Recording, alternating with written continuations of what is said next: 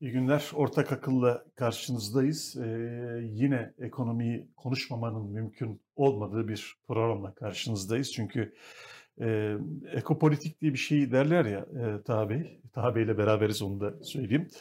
E, tam olarak hani Türkiye'de mükemmel bir şekilde yani e, ekonominin politikayla, siyasetle hatta her şeyle e, bu kadar ilgisinin olduğu pek az örnek vardır diye e, düşünüyoruz.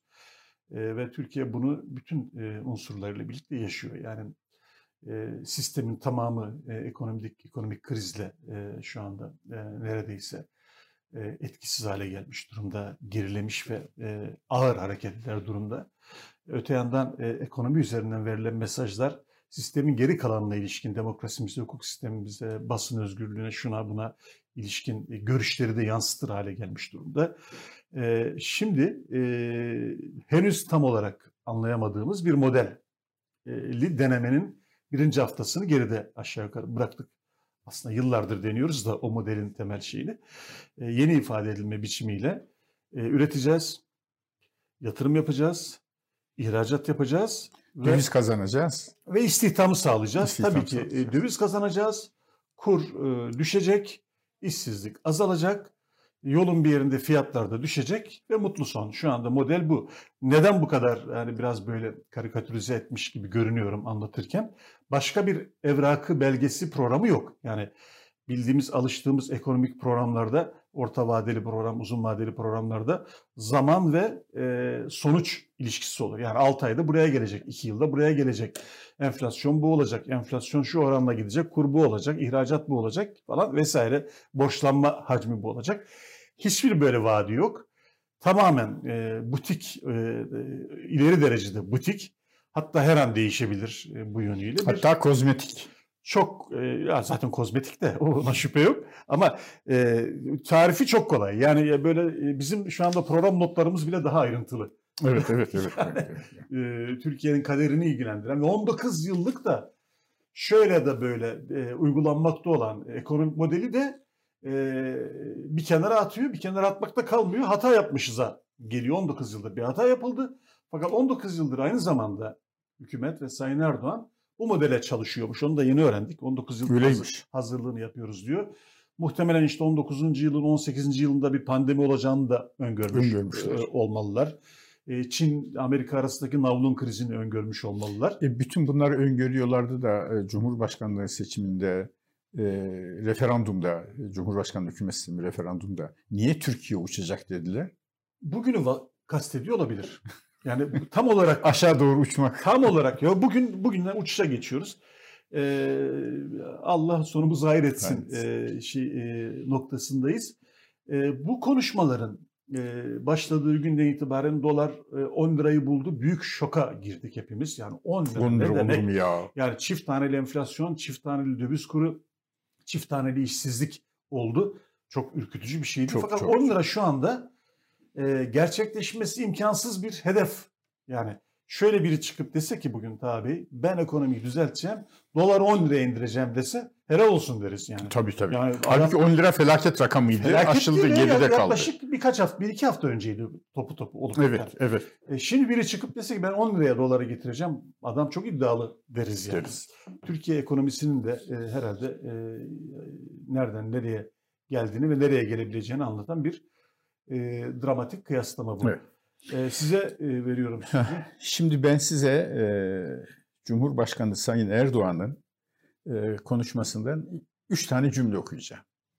E, bu konuşma 2018 yılının 26 Mayıs'ında e, yapılmış.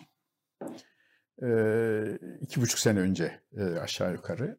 Sayın Erdoğan 2018 yılının e, 26 Mayıs'ında bu konuşmayı yaparken dolar 4.70 ile 4.75 arasında oynuyormuş. Hmm. O zaman çok yüksek bulunan e, bir rakam. Dolar bu kadar yüksek olursa ne yapacağız diye. Sayın Erdoğan e, seçim kampanyasında diyor ki geçen yıl 7.4 büyüme oranıyla dünyanın bir numarası olduk. Bugün de bir numarayız ya. Çin'den sonra iki. Evet. 2018'de dünyanın bir numarası olduk. Çıkıyorsunuz, yok kurmuş, murmuş, ne kuru ya. Hepsi hikaye bunlar. Şimdi burada bu sözde Sayın Erdoğan'ın bu sözünde iktisatçıların e, hakkında ciltler dolusu kitap e, yazabileceği bir derinlik var. Birincisi yüzde yedi büyüme hızına ulaşıp ertesi gün tepe taklak aşağı gitmek mümkün oluyormuş onu görüyoruz.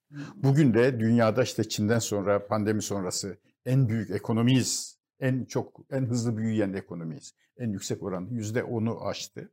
E, oranda ekonomi sözü. Burada e, Sayın Erdoğan'ın e, iktisadi zihniyet dünyasında bulunmayan bir problem karşımıza çıkıyor.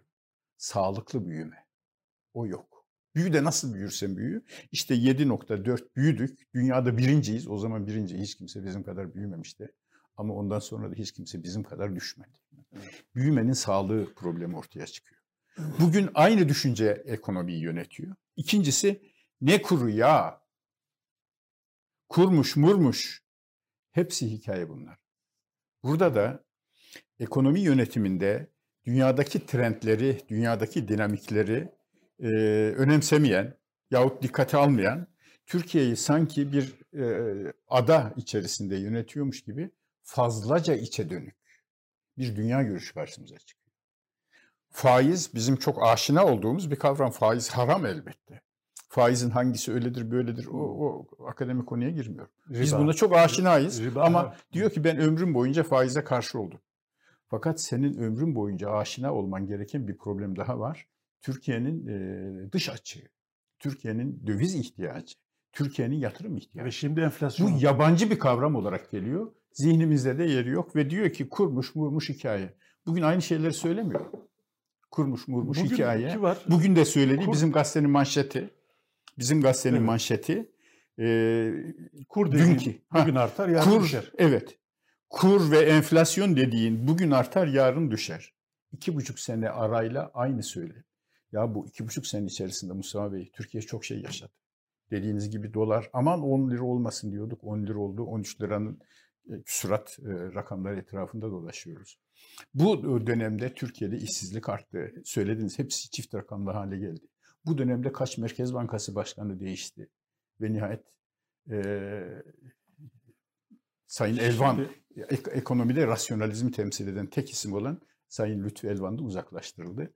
Sanki bu iki dönem, bu iki buçuk yıllık dönemde hiçbir tecrübe, hiçbir laboratuvar deneyi yaşamamış gibi aynı sözleri tekrarlıyoruz.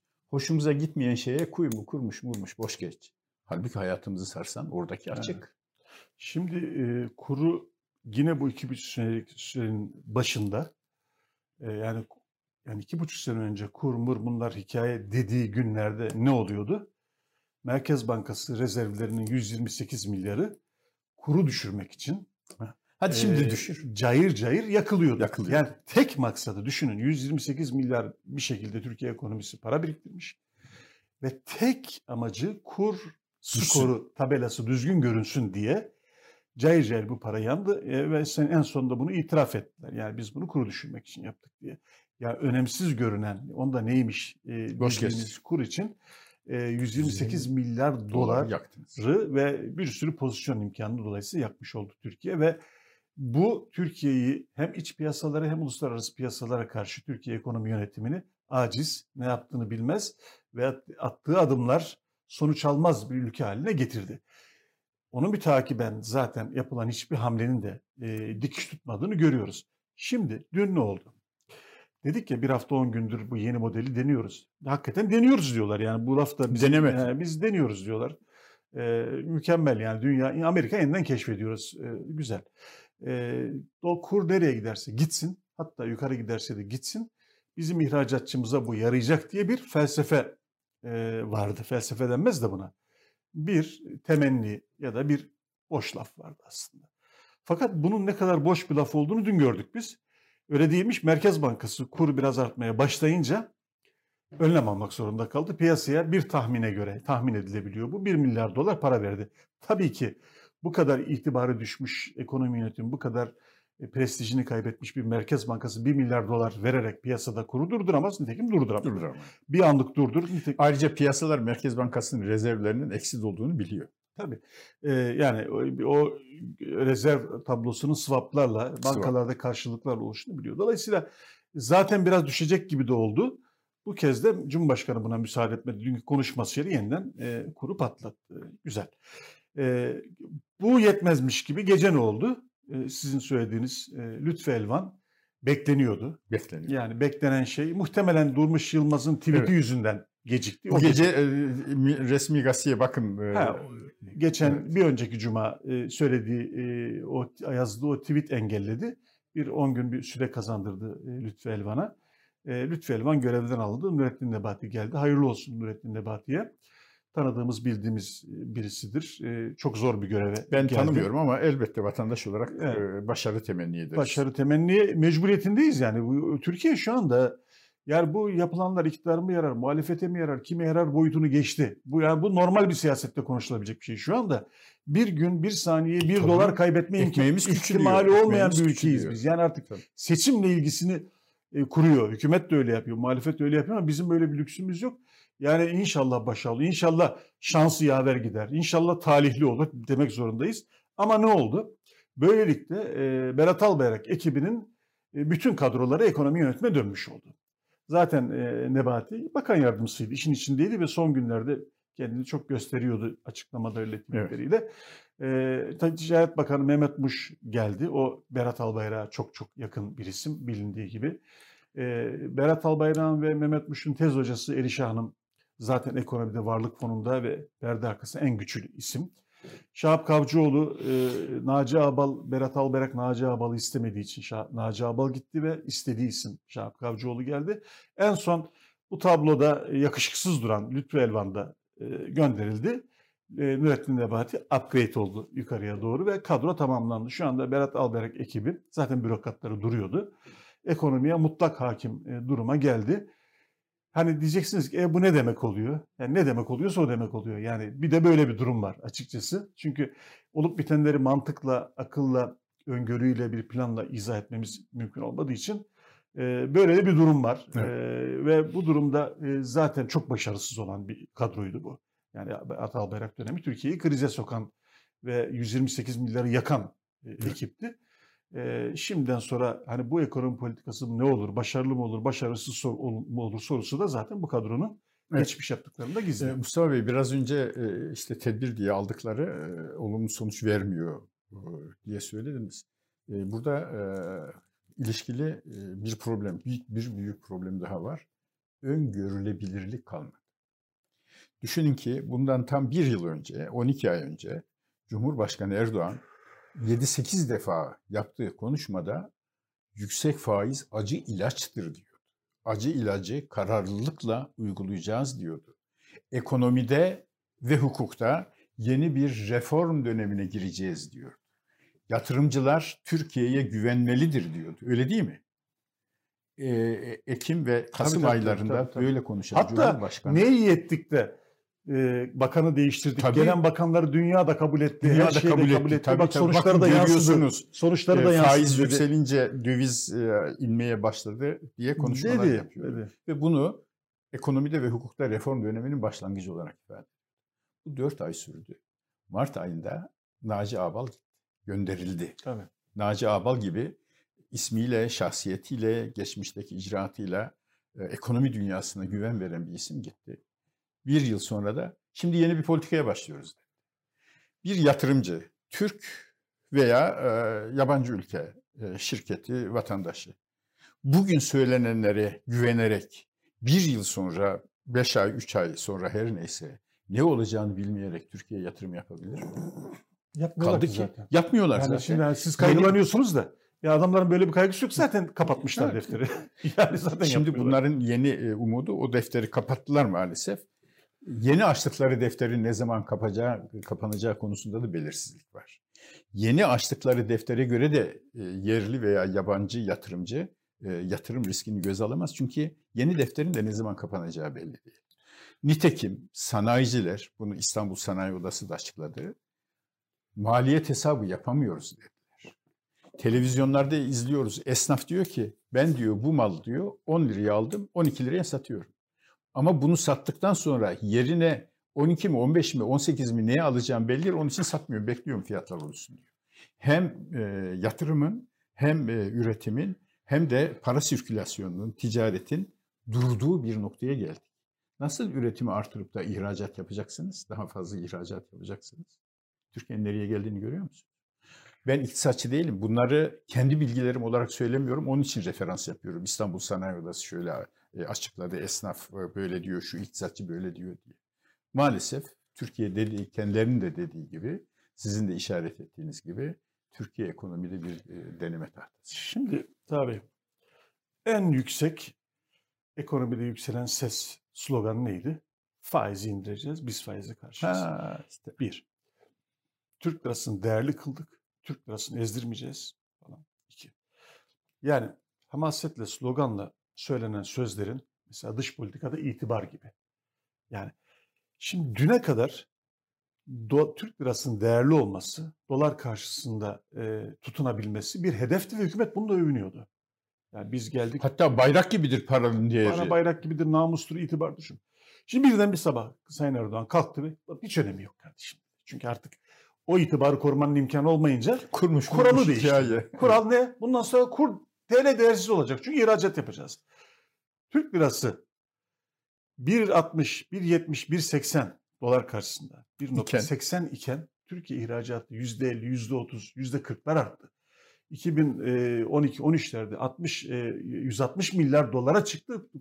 Kur 1 liranın altındaydı. Bunun kurla e, ihracatın çok zayıf bir ilişkisi vardır. Yani bu zannedildiği kadar tabii, güçlü tabii, bir tabii. ilişki değil. Tabii, Şimdi. Zaten Türkiye ihracatı kur artsa da azalsa da her yıl artar. Çünkü dünya ticareti büyüyor. Tabii. Yani dünyada dünya ticaret, ticaret büyüyor. Pandemide daha büyüdü. Niye büyüdü? Çünkü talep arttı. İnsanlar iki sene evlerine kapandıktan sonra çıktılar. Deli gibi para harcıyorlar. Çünkü her tarafa para verdi hükümetler. Evet. Bizim gibi değil. Ya Amerika hükümeti, Avrupa hükümetleri para, para bastılar. Para bastılar. O paralarda şimdi insan alışveriş yapıyor. Koltuk almak istiyor, e, sandalye almak istiyor, gıda almak Buzdolabını istiyor. yeniliyor. Elbiselerini kat kat değiştirmek istiyor. Bu da Çin'den tedarik ederken de navlum krizi Amerika ile Çin arasında çıkınca Türkiye gibi ülkelere fırsat ekstradan doğurdu. Oradan artıyor. Konjonktürel bir şey bu. Tabii. Zaten artıyordu. Zaten pandemiden sonra artacaktı. Bir de Çin olayından da arttı. Güzel bu bir fırsat. Harika buna kim hayır diyebilir. Ama bunu bir ekonomik modele dönüştürmek çok e, inanılmaz derecede hatalı bir şey. Bu model, bu bir konjonktürel bir durum. Yani hazır bu konjonktür varken ekonomik modeli değiştireyim, 19 yıldır uyguladım, uygulamaktan vazgeçeyim, bir yerli milli model e, kurayım. Yani bakın ne dedik? Kur ve faiz edebiyatı yaptığında yüksek kur ödüyorsun, yüksek faiz ödüyorsun. Kaçınılmaz bu. Ne kadar bayraktarlığını yaparsan yap. Şu anda Erdoğan faize karşıyım dediği gün Merkez Bankası'nın gösterge faizi 15. 19 yıl içerisinde faizin 4'lere 5'lere indiği çok uzun zamanlar oldu. 7-8'lerde rasyonel senede, ekonomi uygulanırken öyle oldu. Yani faizle mücadele eğer hedefi oysa bunu zaten geçmişte çokça uzun seneler yaptı. Peki gösterge faizi 15'te. Ya. Swap faizi kaç? Evet. 26 bugün az önce bir ekonomi grubuyla oturdum. Ekonomistle oturdum. %26 ile swap işlemlerin Korkunç. faizi yapılıyor. Korkunç. Kredi bırakın swap'ı vatandaş diyecek swap'tan bana ne? Kredi kartı borç faizlerine kadar bizi ilgilendiren taraf ya, Ya, ya. %27. Evet. Bankaların, e, Merkez Bankası göster. Hatta Peki, gecikme olursa %28. Artık evet. Allah korusun gecikme Allah olursa. Peki Türkiye kaçtan borçlanıyor TL Kendisi. bazında? Dış %20, 21, 22 ile borçlan. Kendi iç yatırımcısında da dışarıdan gelene de. Ben borçlanmaya çıkıyorum dediğinde ha senin gösterge faizin 15, 15 verelim diyenler bana %21, 22. Ee, peki bankalar, e, özel bankalar yine bugün öğrendiğim bilgi Türkiye'nin en önemli gruplarından bir tanesi. Ee, bir e, bankadan diyelim tam banka değil ama borçlanmış. %19,5'la borçlanmış. En itibarlı gruplarından birisi. Hani herhangi bir şirket KOBİ gitse muhtemelen 21-22 ile borçlanacak. En itibarlı, en garantili gruplardan bir tanesi o. Şimdi kimi kandırıyoruz? Faiz düşür, faize karşı inmemekle faiz artıyor, düşmüyor. Ve biz ne yaptık? Sürekli faiz ödüyoruz. Bu yıl bugün genel bütçede e, faiz miktarı 250 milyar dolar ayırdığımız para daha fazla olacak muhtemelen bu dolar artışı nedeniyle. E, hamasetin fiyaskosunu yaşıyor Türkiye şu anda. Türkiye slogancılığın fiyaskosunu yaşıyor. Korkumuz o az önce söylediğim size sözü bırakmak üzere söylüyorum. Bu hamaset devam ettiği için, bu kuralsızlık devam ettiği için maliyetimizin daha da artması hepimizi korkutması lazım. Evet. Şaka değil. Yani şöyle demeyelim. Ya zaten dolar olmuş 13 lira kardeşim sen daha ne konuşuyorsun? Dolarla mı maaş alıyorsun? Bırak demeyelim, gitsin. demeyelim. Hiç Demeyelim. tavsiye etmem. Çünkü bir de bunun yansımaları olacak. Doların 13-13,5'a gelişinin enflasyon yansımaları olacak ki düşünmesi Evet. bile ürkütücü. Siz piyasadaki hareketleri çok iyi biliyorsunuz. Ben size bir soru e, soracağım. Biraz önce dediniz ki dolar 1.23 lirayken Türkiye'nin ihracatı fırladı, gitti. Fırlıyordu Ha, zaten. Fırlıyordu, a- artıyordu. E, o zaman e, Türkiye'nin e, iktisadi varlıkları çok değerliydi. Ama şimdi mesela bir banka, banka ismi zikretmeyeceğim, 400 milyon dolar aşağısına hisse sattı Tabii. yabancıya. Tabii. Yabancılar geldiler. Daha önce olsaydı, bundan 6 yıl, 7 yıl, 10 yıl önce olsaydı 400 milyon dolar daha fazla para yatıracakken Türkiye'ye, şimdi o 400 milyon dolar yabancıların cebinde kaldı. Eksiğini Türkiye'ye aldılar. Manda iktisatçıları hangisi? Abi o banka diyorsunuz. O bankanın ilk hisse sattığı zamanki piyasa değeri 23 milyar dolardı. Bugün 2, 2, 2 milyar dolar civarında. Ya ötesi var mı? Şimdi ama ben size bir soru sordum. Hangisi manda?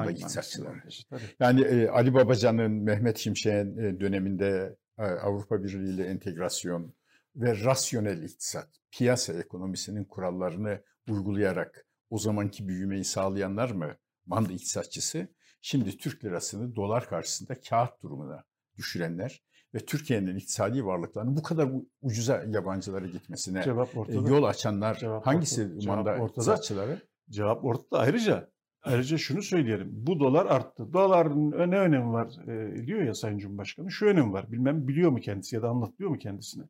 Türkiye'nin e, işte 400-450 milyar kamu özel dış borcu var değil mi? Tam e, bir de e, yap işlet devlet koyu projelerinin e, döviz Felaket. taahhütleri var. Tabii. Uğur Emek Hoca bizde bunları o kısmını yazıyor. Evet. Şimdi e, İbrahim de bugün gazetede var. İbrahim Evet, Kahveci bizim yazmış. manşet evet. Bu kur artışı nedeniyle bizim e, şeyimiz e, siz söyleyin e, döviz borcumuzun TL karşılığı 2 trilyon lira artmış durumda. 2 de küsür trilyon lira durumda. Bu şu demek. Devletin ve kamunun pardon özelin ve e, kamunun özelin ve devletin yani borcunu ödemek için biz vatandaşlar ekstradan bir bedel ödeyeceğiz. Çünkü onlar trilyon. çünkü devlet vergi koyacak, zam yapacak. E, özel sektör zam yapacak ve parayı alacak yani. O bizden, Bizden- aldığı parayı O 2 dolar trilyon bizden çıkacak. tabii o parayı bizden alıp ev başına 220 bin lira fatura işte dediği bu. Bugün o haber. Yani hep e, hane başına 120 bin, bir bin lira biz kur artışından dolayı ekstra borçlandık. Daha Kurmuş murmuş hikaye denildiği için böyle Ha. oldu. E, muhtemelen bazı evler bunu 521 bin lira ödeyecekler. Bazı evler hiç ödemeyecek. O da ayrı bir mesele de. Evet, evet. Şimdi durum bu. Yani böyle atmak, tutmak, kahramanlık yapmak güzel. Sözün şehveti güzel ama gerçek çok acı.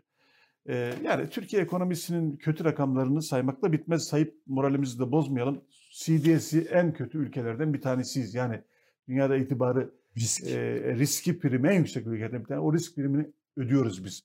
E, ve bu, bu Nikaragua, Kamerun falan filan gibi ülkeler ligi, Venezuela, Evet, evet. Arjantin gibi ülkeler ligi. E, bunlar iyi şeyler değil. E, bizim e, gerçekten bir ekonomik programa ihtiyacımız var. Ama programa ihtiyacımız var. Şu anda olduğu gibi sabah kalktım. Yani şey gibi hani Rabia tek bayrak, tek vatan, tek millet güzel. Sanki onun gibi bir ekonomik planı açıklanır, açıklanıyor. Üretim, istihdam. Zaten üretime kim karşı? Evet. Zaten istihdam artışına kim karşı? Zaten ihracata kim karşı? Zaten yatırıma kim karşı? Bütün zaten ekonomi dediğin şey üretimi hedefler. İstihdamı artırmak ister. Yabancı yatırım çekmek ister. ihracat yapmak ister. Faizle düşürmek ister. Hepimiz bankacılar oturup kalkıyoruz yani ya da denk geliyoruz, dinliyoruz adamları. Bankacılar en çok istediği şey düşük faiz. Düşük faizle para kazanıyorlar. Yani faizlerin böyle gittiği dönemde onlar için de büyük risk, onlar için de öngörülemezlik. Faizin yüksek olmasını kim ister? Evet. Şimdi bizim e, muhafazakar camianın büyük bir kısmı Osmanlı deyince aklına böyle işte üç kıtada fethi hariteye bakıyoruz. Uf hakikaten e, Hint okyanusundan e, şeye kadar e, Viyana önlerine kadar falan. O dönemde Osmanlı'nın iktisadi varlığı üç kıtaya hükmeden Osmanlı'nın iktisadi varlığı Avrupa'nın beşte biri kadar. Bunu söyleyen kim? Merhum e, Mehmet Genç hocamız. Evet. Avrupa'da Allah sermaye birikimi vardı. Sermaye birikimi Avrupa'da o zaman bankalar artık oluşmaya başlamıştı. E, faiz yüzde 4-5 en fazla 6 civarında. Fernand Brodel Kapitalizm ve Maddi Gelişme adlı kitabında yazıyor. Kaynak gösteriyorum ki merak edenler zikresin diye. Buna karşılık Osmanlı'da kanuni zamanında Ebu Suud Efendi'nin fetvasıyla mecburen faizler %12'ye kadar olabilir diye büyük bir kargaşa çıkmasın diye fetva vermişler. Evet. Hani biraz önce hamasetten, nutuktan e, bahsettiniz. Bir de Abdülhamit döneminden e, örnek vereceğim. Abdülaziz zamanında Türkiye çok borçlandı. Bu borçların bir kısmı hiç kullanamayacağımız donanma yatırımlarına gitti. Görkemli bir donanma ama o donanmayı ayakta tutacak mali gücün yok. İkincisi de böyle saray yaptırmaya falan gitti. Yüzde 15, 18, 22'ye kadar faizle borçlandılar. Sonunda ben ödeyemiyorum bu faizi dedi. Bu olaylar anlatan iktisat tarihlerinde yerli ve yabancı Türkler ekonomi bilmiyorlar. Bize demir yolu teklif ettiklerinde nasıl pazarlık yapacaklarını da bilmiyorlar. Çünkü ekonomi diye modern iktisat bilimi ne medresede var ne de Enderun'da var. Enderun evet. geç kalmamıştı ama. Yok yani senin mektebine yeni yeni e, giriyor bunlar. Abdülhamit ne yaptı biliyor musunuz? Diyonu umumiye ile bu faizleri garanti ödüyor. E, artık %7'ye, %8'e bazılarında da %9'a indirdi. Buradan düğün umumiyeye geleceğim. Düğün umumiye ne? Ben ekonomimi çevirerek senin borçlarını ödeyemiyorum. Sana kendi devletimin gelirlerini garanti gösteriyorum. O garanti olunca Avrupa'nın bizden talep ettiği risk primi düşünce, risk primi düşünce faizde 13, 15, 18'lerden %7 ile 9 arasına kadar indi. Geçenlerde Ali Babacan açıkladı. Varlık fonunun borcu 65 milyar lira olmuş. Niye olduğu da garip değil mi? Ya Hepsi ya, karlı şirketlerin birleştirdiğin üst çatı niye borçlanır? Evet, tabii Varlık fonu niye var? Ben dışarıdan kredi alırsam kardeşim sen hiç korkma. Benim bugünkü ekonomik sıkıntım geçici. Bak koskoca elimde varlık fonu var. Şu şirketler, bu şirketler, devlet bankaları falan. Maalesef o bile 65 milyar lira borçlanmış. İşte kötü yönetim olunca yani bunun istisnası olmuyor. Bütün e, branşlar öyle. Yani ormanları da söndürüyor. Ulu Hakan demekte de olmuyor. O, okusana bunlar Ulu Hakan evet. döneminde neler olmuş. Evet. E, şimdi e, bir e, Türkiye açısından e, şu noktaya geldik. E, Sayın Cumhurbaşkanı bundan sonra her hafta ya da 10 günde bir televizyonlara çıkıp geçen önceki akşam TRT'de olduğu evet, gibi televizyonlara muhtelif televizyonlara evet televizyonlara çıkacak ve e, bu modeli anlatacakmış. Ben ilk konuşmasını e, çok zayıf buldum. Ee, ve modeli kendisi de çok bilmiyor çünkü ortada yani anlatacak Yok bir model de olmadığı için yani e, yatım, üretim, istihdam gibi herkesin duyduğu, bildiği lafları e, söylemek model değil. Bence bu anlatı arttıkça kurudaki etkilerini Maalesef. Gö- görüyoruz zaten. Daha nereye söylemeye gerek yok.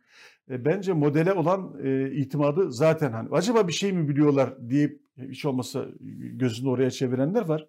Bence bu e, şeyi de azaltacaktır. Bu itimat da azaltacaktır. E, mümkün olsa da yani yanında adamlar olsa, bakanları işte uzmanlar olsa onlar anlatsalar, uzmanlarla bunu konuşsalar Türkiye'nin hayrına olur. Fakat bu olmayacak gibi görünüyor. Maalesef. Yani Cumhurbaşkanı orada iletişim tekelini kendi kontrolüne almış. E, onu evet. anlamaktayız. Mustafa Bey, e, Sayın Cumhurbaşkanı'nın e, danışmanları, yeni e, Ekonomi Bakanı, e, yeni Ekonomi Bakanı'nın danışmanları, bürokratlar falan lütfen şu iki şeyi incelesinler. Bir, Turgut Özal'ın Türkiye'ye ekonomide büyük hamle yaptıran 24 Ocak kararlarını bir incelesinler. Bunların söylediği böyle en fazla bir sayfa, iki sayfa, daha da uzatırlarsa üç sayfa tutacak sözlerin ötesinde sayfalar dolusu bütün sektörlerle ilgili orta vadeli program açıkladı Turgut Özal. Şeker endüstrisi şuradan şuraya gelecek. Ne bileyim ben ihracat şuradan şuraya çıkacak. Faizler şöyle program olacak. Program dediğim böyle olur zaten. Hepsi, program dediğim böyle olur. 80 sayfa, 90 sayfa bunlar ciltler halinde resmi gazetede yayınlandı. Ve dış yatırımcı onu okuduğunda ha, tamam doğru. Bunlar işi düzeltiyorlar. Öyleyse ben yatırım yaparım. Ne yaptıklarını biliyorlar. Aynı şeyi Kemal Derviş döneminde 2001 ve 2000, 2002'nin ilk 4 e, ayındaki e, reformlarında e, inceleyerek baksınlar. Klasörler dolusu belgelerle açıklandı bunlar. Şimdi işte iktisatçılar, dış güçler, hainler, manda iktisatçıları, yerli ve milli bunlar ekonomik kavramlar değil ki. Şimdi tam e, ekonomide kritik bir noktaya da siz getirdiniz lafı. E, bugün de ben biraz yazmaya çalıştım. Evet. E, tabii biraz insanlar bunu mizahi olarak görüyorlar ama e, elimizde olmayan sebeplerle böyle oluyor. Yani e, şimdi şu soruyu sordum mu mizahi görünüyor farkındayım. Tamam plan harika. Üret, üreteceğiz, büyüyeceğiz, yatırım yapacağız. Köşeye döneceğiz. Mükemmel. Kim karşı çıkar buna? Kimse karşı çıkmıyor. Yapsın Sayın Cumhurbaşkanı. Türkiye'nin de ihtiyacı var. Bir kritik soru var. Yine başarılı olamazsak çünkü 19 yıl e, aynı motivasyonlarla değil mi? Üretiyoruz, büyüyoruz, dünya bizi kıskanıyor. Dünyaya ekonomi nasıl yönetilir gösterdik, IMF'yi kovduk falan. E, bu arada şunu söyleyeyim, Cumhurbaşkanı son IMF'den bahsettiğinde IMF işte Dünya Ticaret Örgütü gibi işlerle, örgütlerle bizim işimiz yok dediğinde IMF'nin parası vardı Merkez Bankası'nın kasasında tek ciddi para oydu. 6 Evet, milyar dolar. Evet, evet. Ya onu da söyleyeyim evet, yani. evet. Ama tutarsızlık ve çelişki artık Cumhurbaşkanı'nı bağlamıyor. Şimdi yine aynı lafları söylüyoruz. Tamam 19 yıl e, kandırıldık, yanıldık, yanlış yoldaymışız. Yani 19 senecik kaybettik ne olacak ki? Tamam. Cumhurbaşkanının yaklaşımı bu. Yani bu da mizah değil. Şimdi şunu soruyorum. Bu 19 yılın son 5-6 senesi ve bilhassa başkanlık e, e, döneminin nasıl bir e, tepe taklak aşağı gidiş olduğunu yine biz söylemiyoruz. Açık rakamlar söylüyor. Yani enflasyon, kur, işsizlik, dünya liglerindeki sıralamalarımızın faizin artışı vesaire, faiz lobilerine ödediğimiz paralar gitti. Dün dündür tamam. Peki şimdi bu mükemmel modelimizi, yeni modelimizi uygularken yine dış güçler bize bir engel çıkarırsa ne olacak? Bunu hesap Ha. ettik mi? Yani tam 19 yıl dış güçlerden yemediğimiz dayak kalmadı. Aslında tam kurtarıyorduk. Son Şimdi anda, nasıl kurtaracaksın? son anda dış güçler, kötü adam çıktı finalde sahneye ve işimizi bozdu. Ee, öyle yani. Bu, bu da bir mizah değil. Tam olarak böyle anlatıldı. Tam bunu yapıyorduk dış güçler. Tam bunu yapıyorduk karanlık odaklar. Tam geliyorduk finansal baronlar. Tam önemli lobiler. Tamam. Çok hani çok kazık yedik, çok tecrübe kazandık mı acaba? Şimdi bu e, büyüme, istihdam, yatırım, üretim e, odaklı kimsenin daha önce düşünmediği modeli uygulayacağız da ya dış güçler yolun bir yerinde bu formülü anlarlarsa, çalarlarsa, bu formülü e, ellerine geçirirlerse ve bize bir kazık daha atarlarsa buna karşı bir önlem var mı? Yani merak etmemek mümkün değil değil mi? Yani diyelim ki 6 ay çünkü 6 ay içinde işlerin toparlanacağına dair bir hava yayıldı. Evet. E, bir- Merkez Bankası Başkanı da söyledi. herkes bir 6 ay tutturuyor. Muhtemelen 6 ayın peşinde de bir seçim takmak istiyor olabilirler. Evet. Onlar Zaten da Cumhurbaşkanı da söyledi enflasyon düşmüş olarak seçim yani gidecek. seçimden bir hafta önce enflasyon düşecek. Yani şimdi düşemiyor. Anlaşılıyor. TÜİK yapar o işi. Yapar elinde kağıt kalem var. Problem değil. e, yani cesaret edebiliyorsa onu da yapsınlar. Yani e, ne kadar düşürebilirler. E, şimdi kritik nokta bu. Ya yolun bir yerinde tam Dış güçler hayırdır. Dış güçler çünkü yani Türkler mükemmel bir model bulmuşlar. Daha önce hiç kimsenin aklına gelmemiş. Ve köşeyi dönmek üzereler bunlar. Ve üstelik de bütün modelin e, dayanağı ne tabi? Malları dış güçlere satacağız. Evet. Dış güçler hainler, alçaklar ama malları da güçler- onlara satacak. Dış güçler 6 ay sonra ne oluyor kardeşim? Adamlar hem bizim paramızı alıyorlar hem büyüyorlar deyip bize bir maniye çıkarırlarsa biraz Akif Beki tarzı oldu bizim sohbetimiz. Evet, evet. ama, tam Akif Beki tarzı. ama Akif'in de haklı olduğu bir noktadayız şu anda. Sormamak mümkün değil gerçekten. 6 ay sonra ya da benim 7 ay sonra e, ya tam hallediyorduk dış güçler devreye girdi mi denecek mi yoksa bu sefer dış güçler de şok mi edilecek? Bunu merak etmemek mümkün Evet. değil. Ee, Mustafa Bey zaten e, bu dış güçler e, kavramı maalesef irrasyonalizmin, e, modern e, bilimin e, kavramlarının e, ne kadar uzağında e, olduklarını gösteren bir olgu. Sayın Cumhurbaşkanı'nın kendisi 2002 yılından 2013 yılına kadar dış güçleri yani yabancı sermayenin, küresel sermayenin, emperyalist sermayenin, mandacı sermayenin şimdi öyle diyorlar.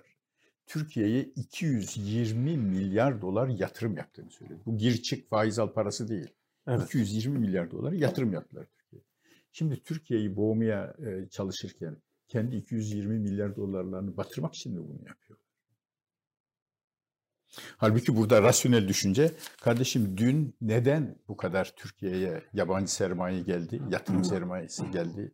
Neden bu kadar Türkiye'ye yatırım yaptılar da şimdi bir dolar bile getirmiyorlar diye düşünür. O zamanki şartlara bakar, Merkez Bankası bağımsız. O zamanki şartlara bakar, Türkiye Avrupa Birliği standartları diyor. O zamanki şartlara bakar, Türkiye yargı bağımsızlığı yönünde reformlar yapıyor.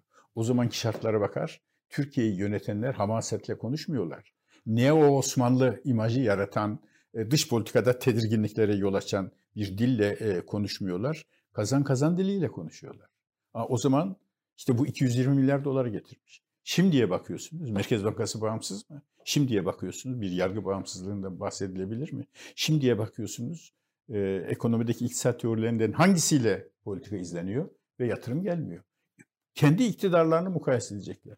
İlk 10 yılda niye başarılı, son 10 yılda niye aşağı doğru gitmiş? Bu mukayeseyi bile yapmıyorlar. E, o mukayese yaptığında çünkü şey çıkıyorsun. Haksız çıkıyorsun. Tabii, yanlış o muka- çıkıyorsun. O mukayeseyi yaptığında kendin de çalışıyorsun. O mukayeseyi hele kamuoyuyla paylaşacak olursan kendi kuyunu kazmış oluyorsun. Daha hazin olan ne biliyor musunuz? Türkiye bugün Sayın Davutoğlu söylüyor bilhassa bazı liderler söylüyor Türkiye kelepir fiyatını ucuzladı. Doğru ucuzladı. Fakat bu ucuz ve kelepir varlıklara da talep yok. Daha hazine Ya, daha az. Şimdi borsada e, sıcak para yani yabancı hani e, gelip giden fırsat arayan dünya borsalarında dolaşan paralar var. Bunlardan çok yararlandık biz geçmişte.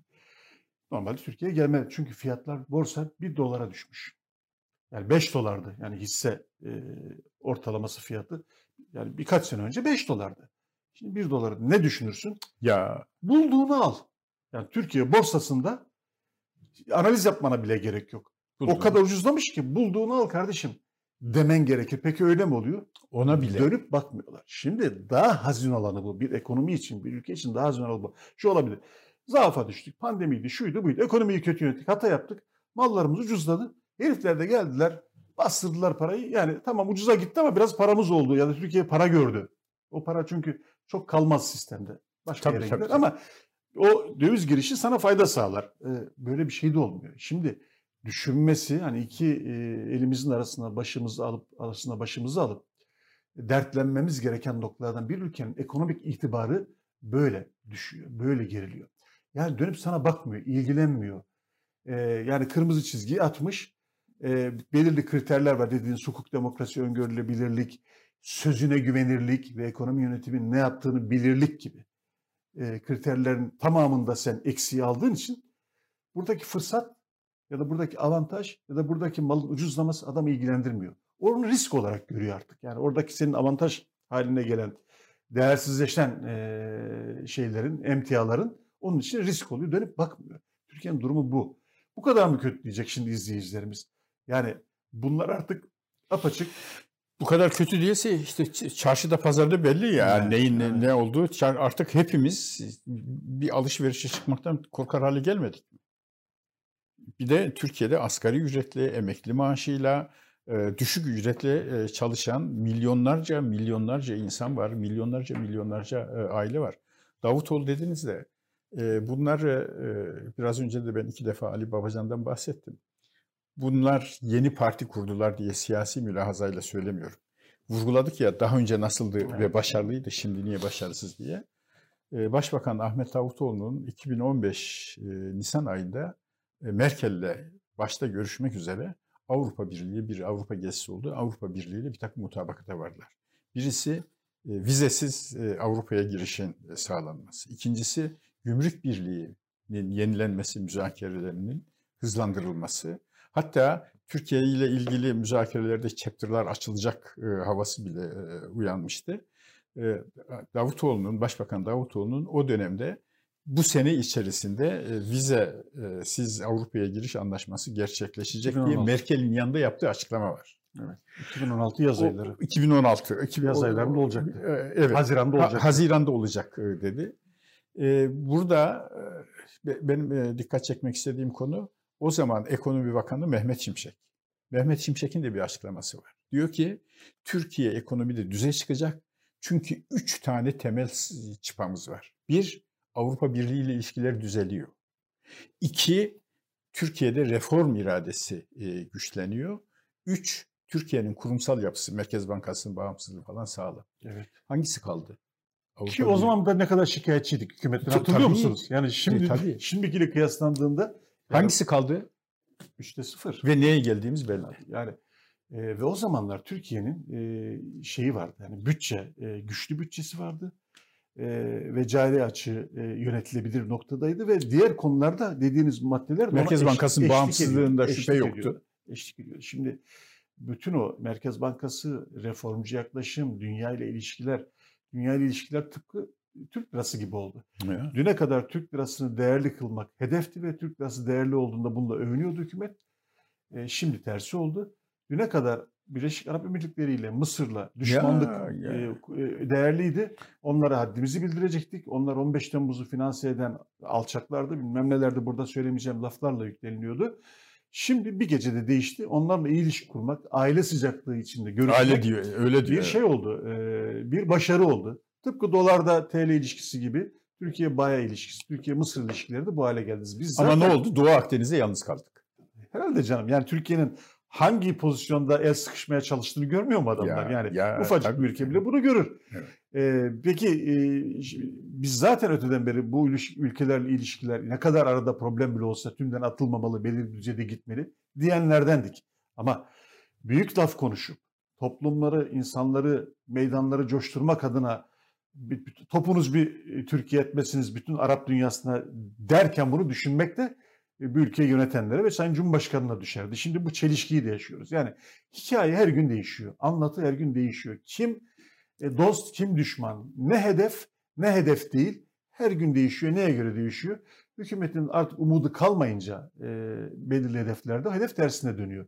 Hükümetin artık sürdüremez hale geldiği kötü ilişkilerin ömrü dolunca tam tersine ne pahasına olursa olsun ilişkiye dönüyor. Sizin dediğiniz gibi bu arada Türkiye Doğu Akdeniz'de kaybetmiş oluyor. Türkiye Suriye'de istediklerini yapamamış oluyor.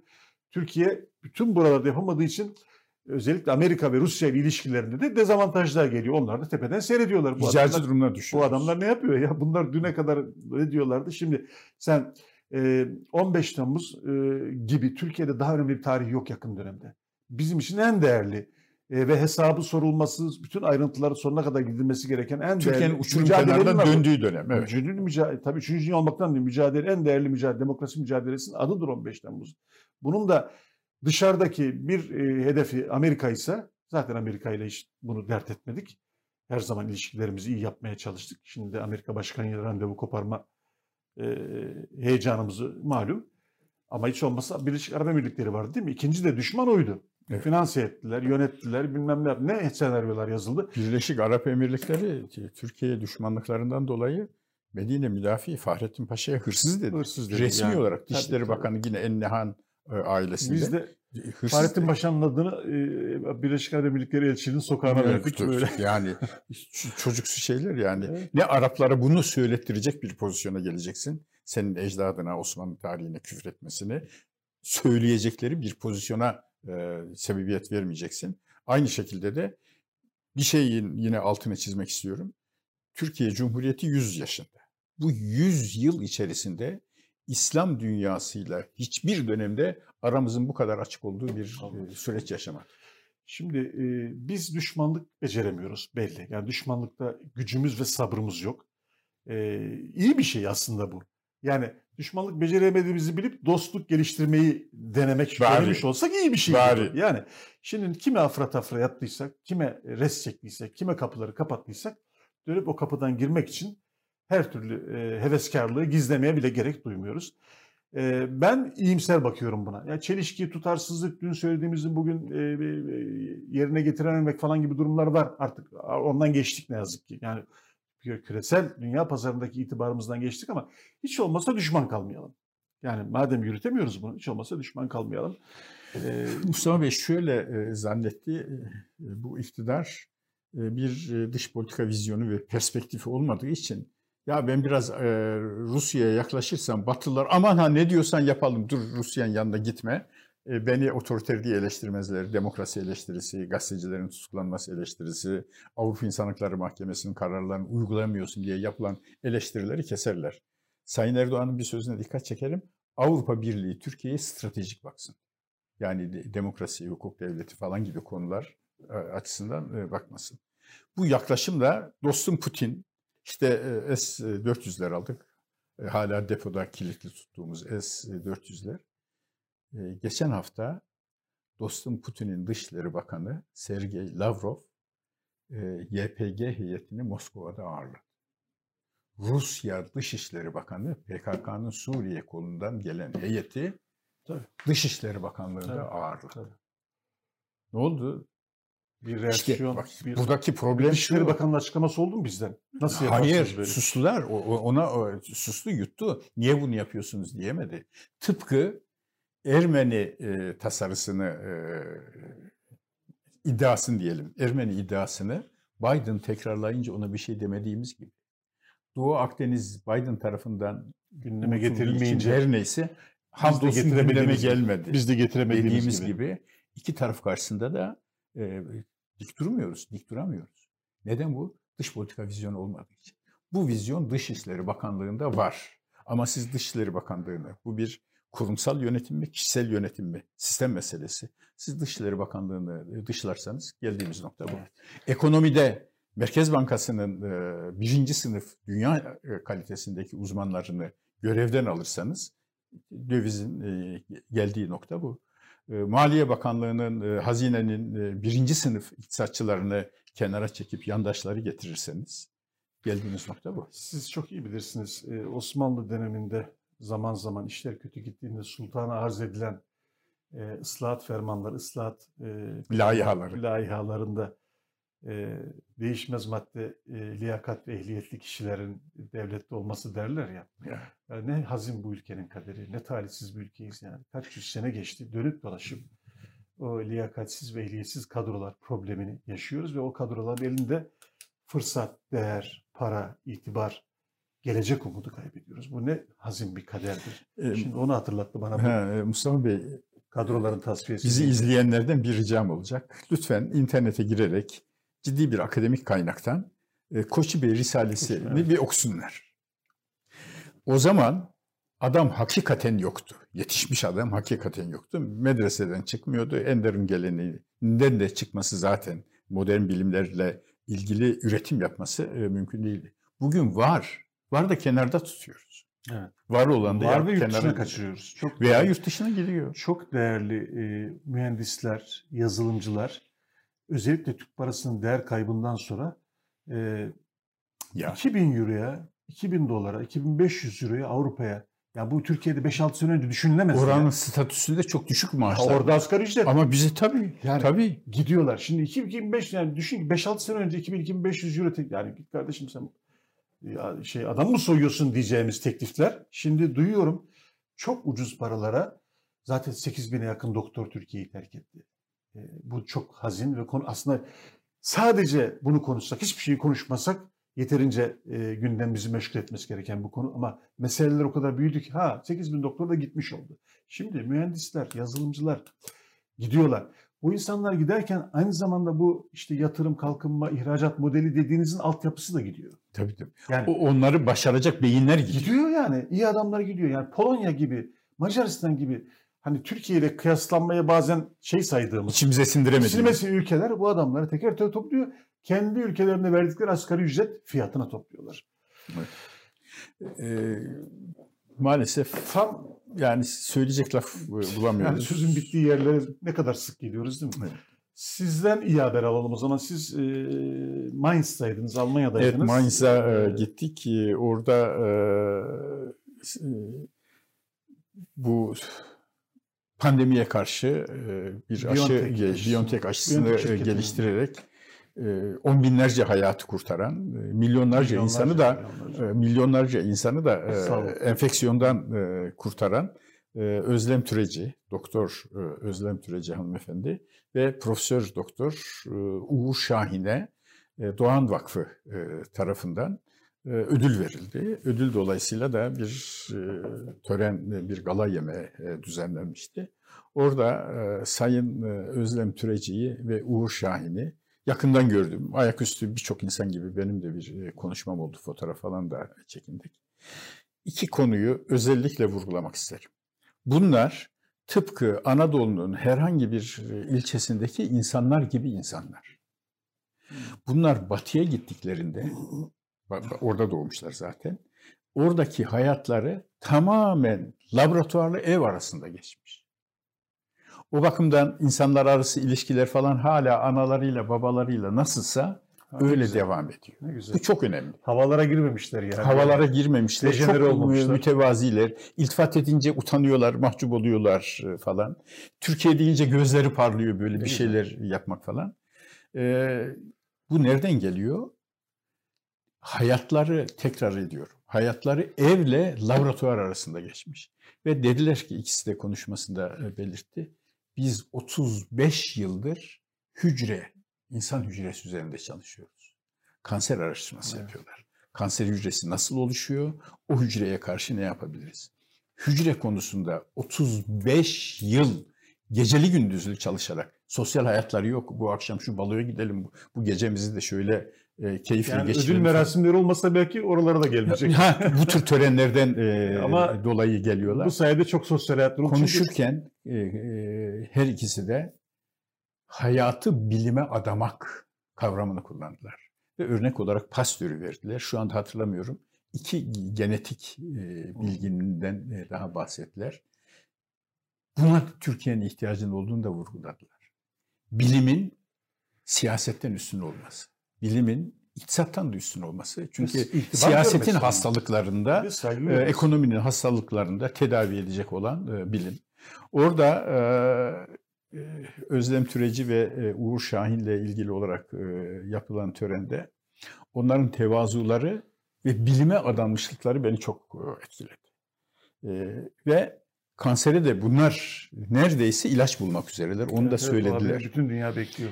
E, Benim yanımda e, Mustafa Bey isminde e, bu Uğur Şahin'in e, doktor öğrencisi vardı. Doktorasını yapmış.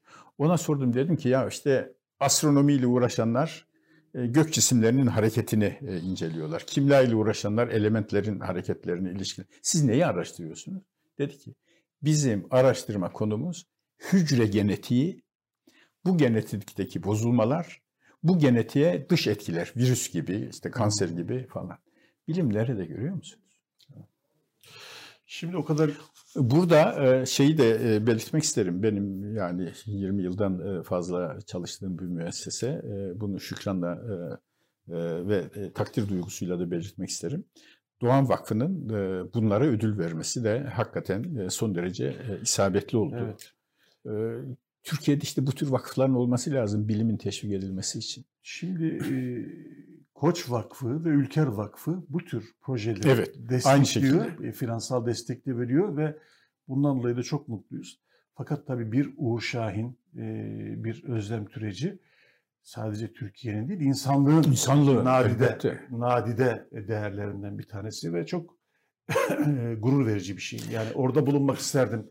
Yani size de Evet. gıpta ettim. Sağ olun. o e, iki insanı tanımış olmaz ve şu anda e, insanlığı e, bütün yeryüzünü e, korona belasından kurtarma konusundaki en büyük, en önce adımı attılar. Moral verdiler sadece yani şey değil aşıyı bularak e, klinik tedaviye katkı sağlamadılar, moral verdiler. Ve tabii onların artık kanserle mücadele konusundaki çabaları da inanılmaz derecede güvenilir hale geldi. Muhakkak. Yani şimdi herkes Bütün dünyada saygı duyuyorlar. yani E, Mustafa Bey, e, Özlem Türeci ve Uğur Şahin ilk e, işe başladıkları evde oturuyorlar hala. Çünkü onlar için böyle hanlar, apartmanlar, şaşalar, villalar falan anlam ifade etmiyor. Sabah kalkıyorlar, laboratuvara gidiyorlar. Gece yarısına kadar laboratuvarda yatmaya eve işte orada hata yapmış. Bilim bu işte. Orada hata yapmıştı. İtibardan tasarruf olur mu ya? Onu, onu Ya işte iki kültür arasındaki fark. Tabii, tabii. Birisi bilime adanmış ömür. O zaten belli oluyor. Yani her E, belli oluyor de, tabii. Yani e, lisanı haliyle. Hali hep böyle mütevazi, utangaç, Anadolu insanları bunlar. Ee, Almanya'da doğmuş, büyümüşler. Şunu söylemek lazım. Özlem Türeci ve Uğur Şahin Türkiye'de olsalardı böyle bir e, başarıyı sağlayabilirler mi? Bunun üzerinde durmak lazım ve şuraya gelmek istiyorum. Pasaportlarını verelim de gitmek isteyen gitsin demek yerine aksine batıda bilim tahsili yapmaya bizim çok önem vermemiz Evet. lazım. Türkiye'de olamazlardı. E, programda bitiyor ama şunlar olamazlardı. Yani sadece engeller çıkarılırdı, motive edilmezler diye değil. Sonuçta onların ürettikleri bilim, ürettikleri aşı beraberinde bir habitatın. Tabii, yani muhakkak. orada aynı zamanda birçok başka Onu şey- söylediler. birçok başka dediler, şey üretiliyor. Bu ikimizin başarısı değil. Biz bir ekibiz. Ekibimizde her milliyetten insanlar var. ekipten öte.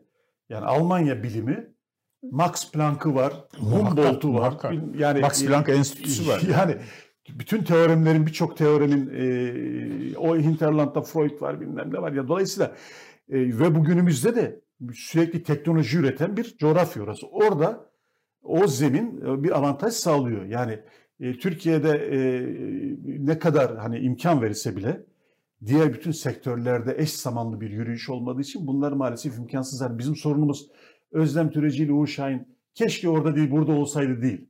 Burada olsaydı o sonuç çıkmayacak. Çıkmayacaktı evet. Bizim o zemini, o e, toprağı, e, o ekilecek hale getirme problemimiz var. Özlem Şahinleri ya da e, Max Planck'ları, e, Einstein'ları çıkaran, Humboldt'ları e, çıkaran iklim ne?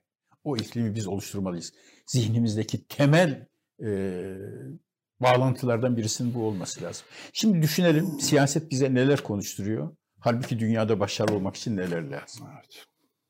Böyle deyince kederimiz daha da artıyor. Kederimiz tabii. daha da.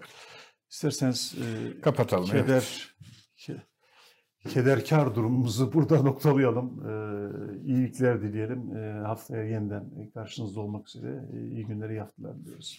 Ben de iyi günler, iyi haftalar diliyorum. E, haftaya bugün yine buluşalım. E, teşekkürler.